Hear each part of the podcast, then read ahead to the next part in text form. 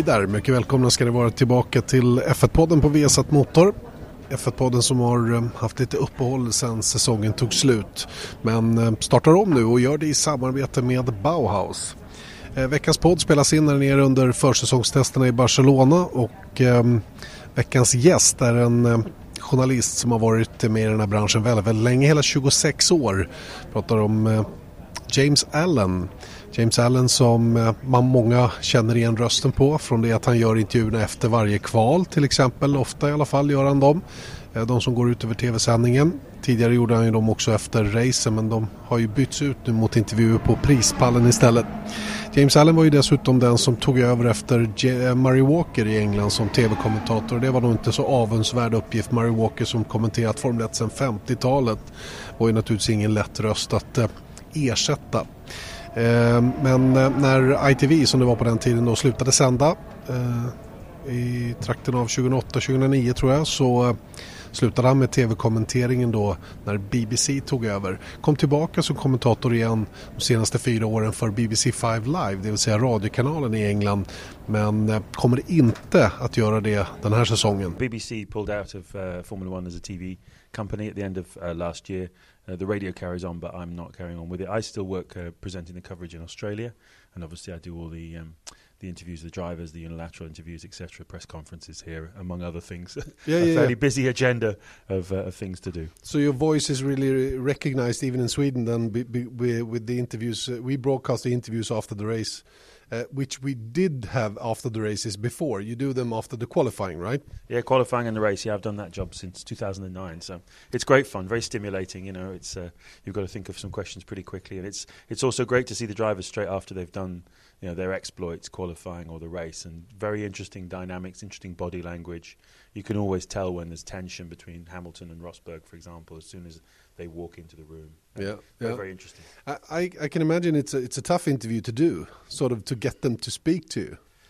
Um, well, they know that they have to because obviously the, the world TV audience it's the first opportunity they have to to hear from the drivers, and um, and so they know they've got to talk. But obviously, when you have situations like Monaco two years ago, when Hamilton clearly felt that Rosberg had deliberately gone off the track mm. to, to spoil his, his shot at pole position, you can tell immediately on days like that you're, you're going to have a lively a lively session because Hamilton, you know, what's he going to say? How's Rosberg going to play it? And it was, but it, you know, you've got to be very professional about things like that. It's not the kind of the journalist in you that would be going for headlines Yeah. is, is thinking, well, I'm going to go in this line, but then you realise actually you've got a responsibility here to sort of make sure that the, the thing is, is covered, you know, from the sports point of view.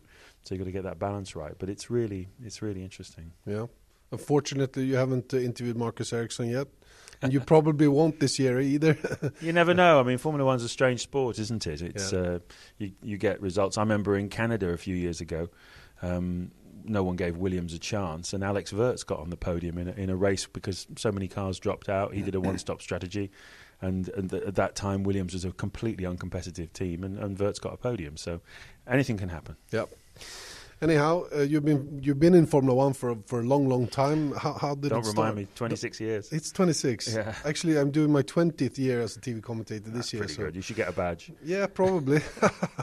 um, but we love the sport, and uh, you love the sport, I guess, and, and are still here.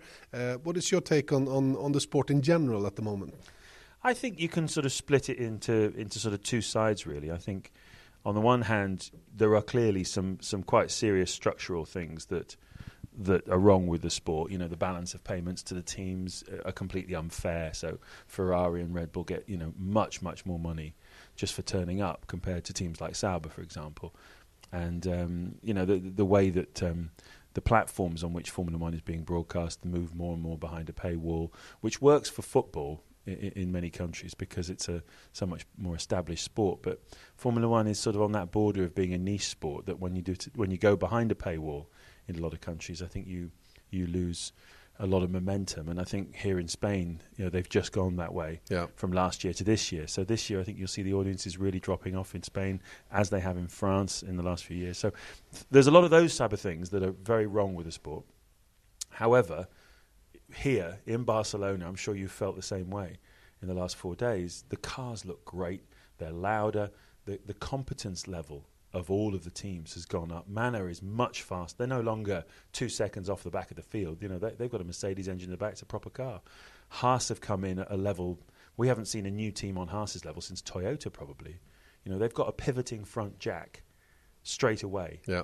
That, that's a 200,000 euro piece of equipment. Yeah, I saw the picture. Uh, it's, Williams it's have only just got one themselves. Yeah. And Haas have come straight in with one. So yeah. they're not messing around, you no. know. So my my feeling is that Formula 1 is in is in fantastic shape, you know, in terms of the cars and the drivers. It's great. If you just leave them alone, yep. over the next two or three years, they'll get closer and closer, and you'll have great racing. But unfortunately, it's not Formula One's nature to leave things alone. They always have to mess around with things. Yeah, we, will come to that in a moment. Um, talking about the cars and, and, how good they look and how good they are at the moment, I mean, no one is breaking down either. I mean, remember yeah. two years ago, eh, no one went around the track uh, for more than two or three laps or, or whatever. Now they go like forever. And I mean, Mercedes is doing like 80, 800 kilometers a day and they have to split it between the drivers because they get too tired. I mean, so so if you if if as you say you leave stuff alone, it will probably get more and more competitive. Yeah, I, I, don't have any doubt about that. If you leave the regulations alone, history tells you that even though the top teams have got far more money than the smaller teams, um, the field bunches up. But then again, I'm, I'm talking about the technical regulations. Yep. I think the technical regulations, you know, we should just leave them alone. But but the sporting regulations, the things, the way you go racing, so things like the change to the qualifying format, you can be quite creative with some of those things, and and then you can level the playing field a bit, you know, but using sporting regulations. Yep. I don't think you need to, to try and mess around with the technical ones. No. So that if you know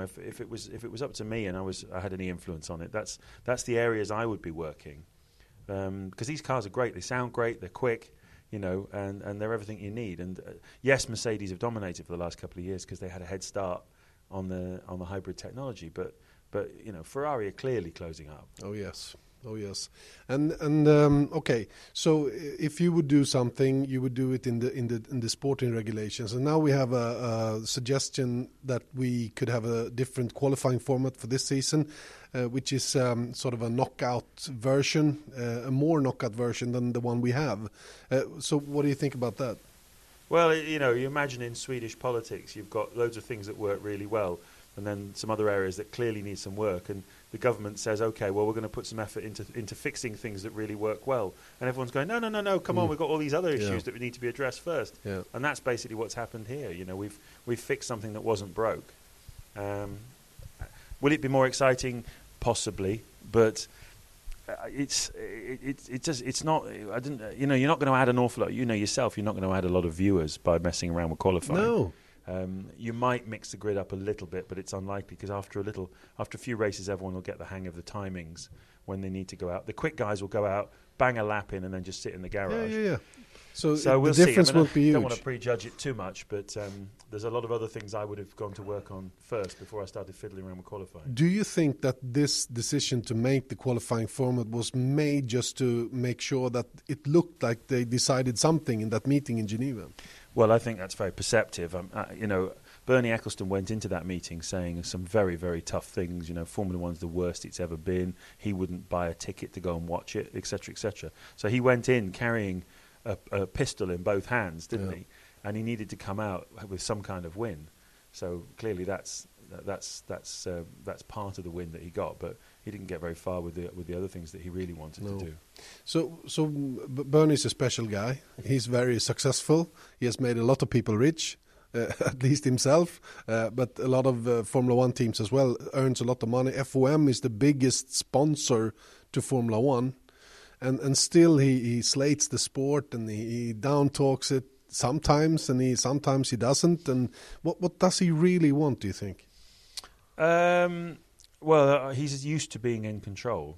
You know, he's been in control for a very long time, and you could argue that the, the sport was built up to the level it, it reached because of him being in control and making the decisions that he felt were necessary, whether that be selling the rights to TV to, yep. to Viasat or, yep. Or, or whatever it may be. Um, obviously, you know, time has moved on. He's older now. Um, in addition, the whole way that Formula One is structured with the FIA, the teams, and the, the CVC, which is the company that owns the controlling interest in, in, in Formula One, um, they all have a say. And that means that he doesn't, he's not able to steer the sport like he was in the past, and I, he finds that very frustrating. I think, and uh, so episodes like this week are just examples of him feeling that a bit powerless, really. That Mm. you know, he'd love to take it in a certain direction, and I think he just likes to throw everything up in the air just Yeah. to show everybody who's in charge. It's always been his tactic, sort of, to, to do things like that. But is is Formula One too democratic? Do you think? Do you need to be? well, it's funny you should ask that because I grew up in a racing family. My dad used to race for Lotus in the ni- before I was born in the early 1960s. He won his class at Le Mans in um, in the Lotus Elites. He was a GT racer, and um, and after when he stopped racing, he went into organising championships, and that's what he was doing when I was a kid. And he always said that the best way to organise a championship is with a benevolent dictatorship. yeah. So, in other words, you've got someone who's completely in charge, and they're ultimately they have the final say, but they're doing what they do in the interests of the sport and the competitors. Yeah. And obviously, if you've got a genuinely benevolent dictator, which is what essentially I guess Bernie was for many years in Formula One, it works. But when you dilute that, and as he says, you have too much democracy, whilst democracy is absolutely the way that you want to live in Sweden, Yeah, yeah, and sure. we want to live in the UK, uh, and many other countries want to live, it doesn't necessarily work with a sporting series, especially a, one where money is so important in terms of of of, of um, how competitive you can be. You have to be benevolent in the way that you d- you share that out, and we've lost that a bit.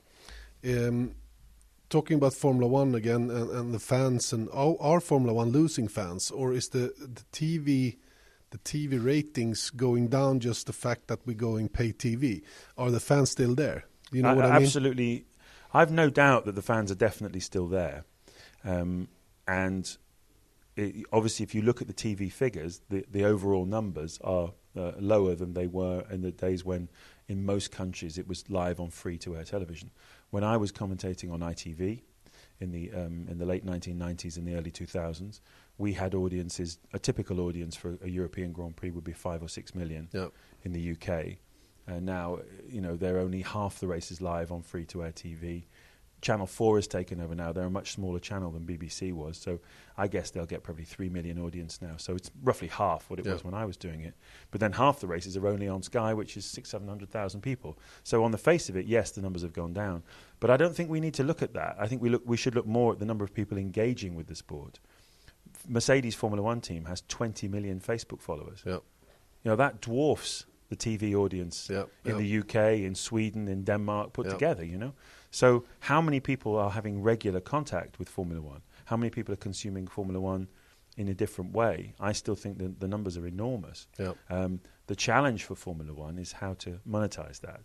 And I don't think that um, the current administration of, of Formula One ha- has understood that or has worked out how to do that. I think they're trying very hard to work out how to do it, um, but they're taking their time because the model has always been based on, on TV revenues.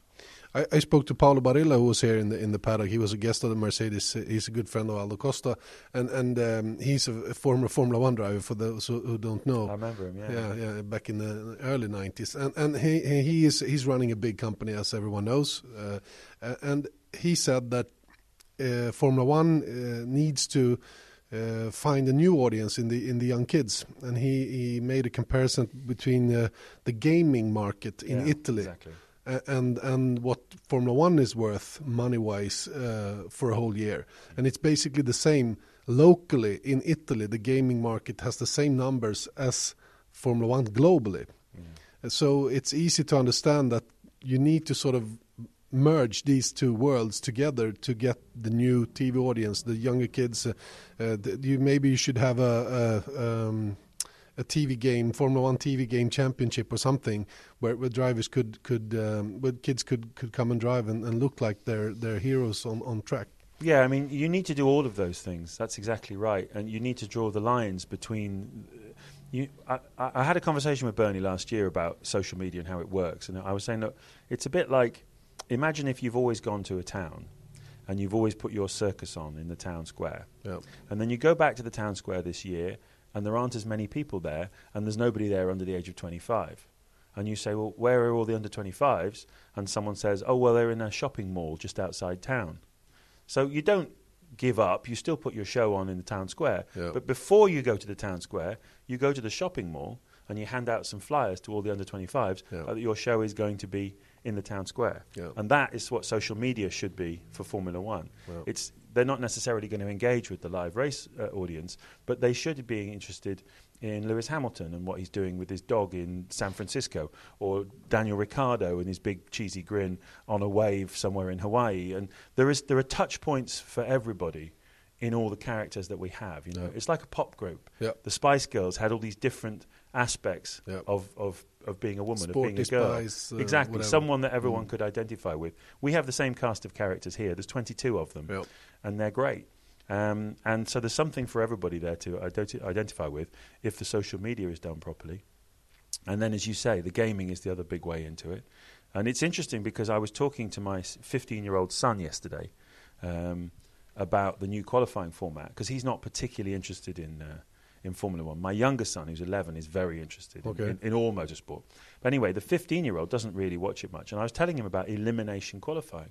And he went, Oh, that sounds great. I'm going to watch that. Yeah. And I said, Well, why? And he said, Oh, I really love elimination. It's really cool. Yeah. I said, well, What do you know about it? Well, oh, he said, Oh, there's loads of stuff, you know, online and blah, blah, blah. And it's, a bit- it'll be really good. It's a bit like gaming and blah, blah, blah, blah, blah. And he was suddenly really excited that Formula One, Yeah. with an elimination aspect to it, is something that a 14, 15 year old totally gets it. I didn't need to explain it to him. He understood immediately. Yeah, yeah. And I thought that was really interesting. Yeah. Let's see if that, that is the case. if if they're going to decide for it, do you think we will have a new qualifying format? Yes. Yeah. Okay. Then we can leave that question to the side.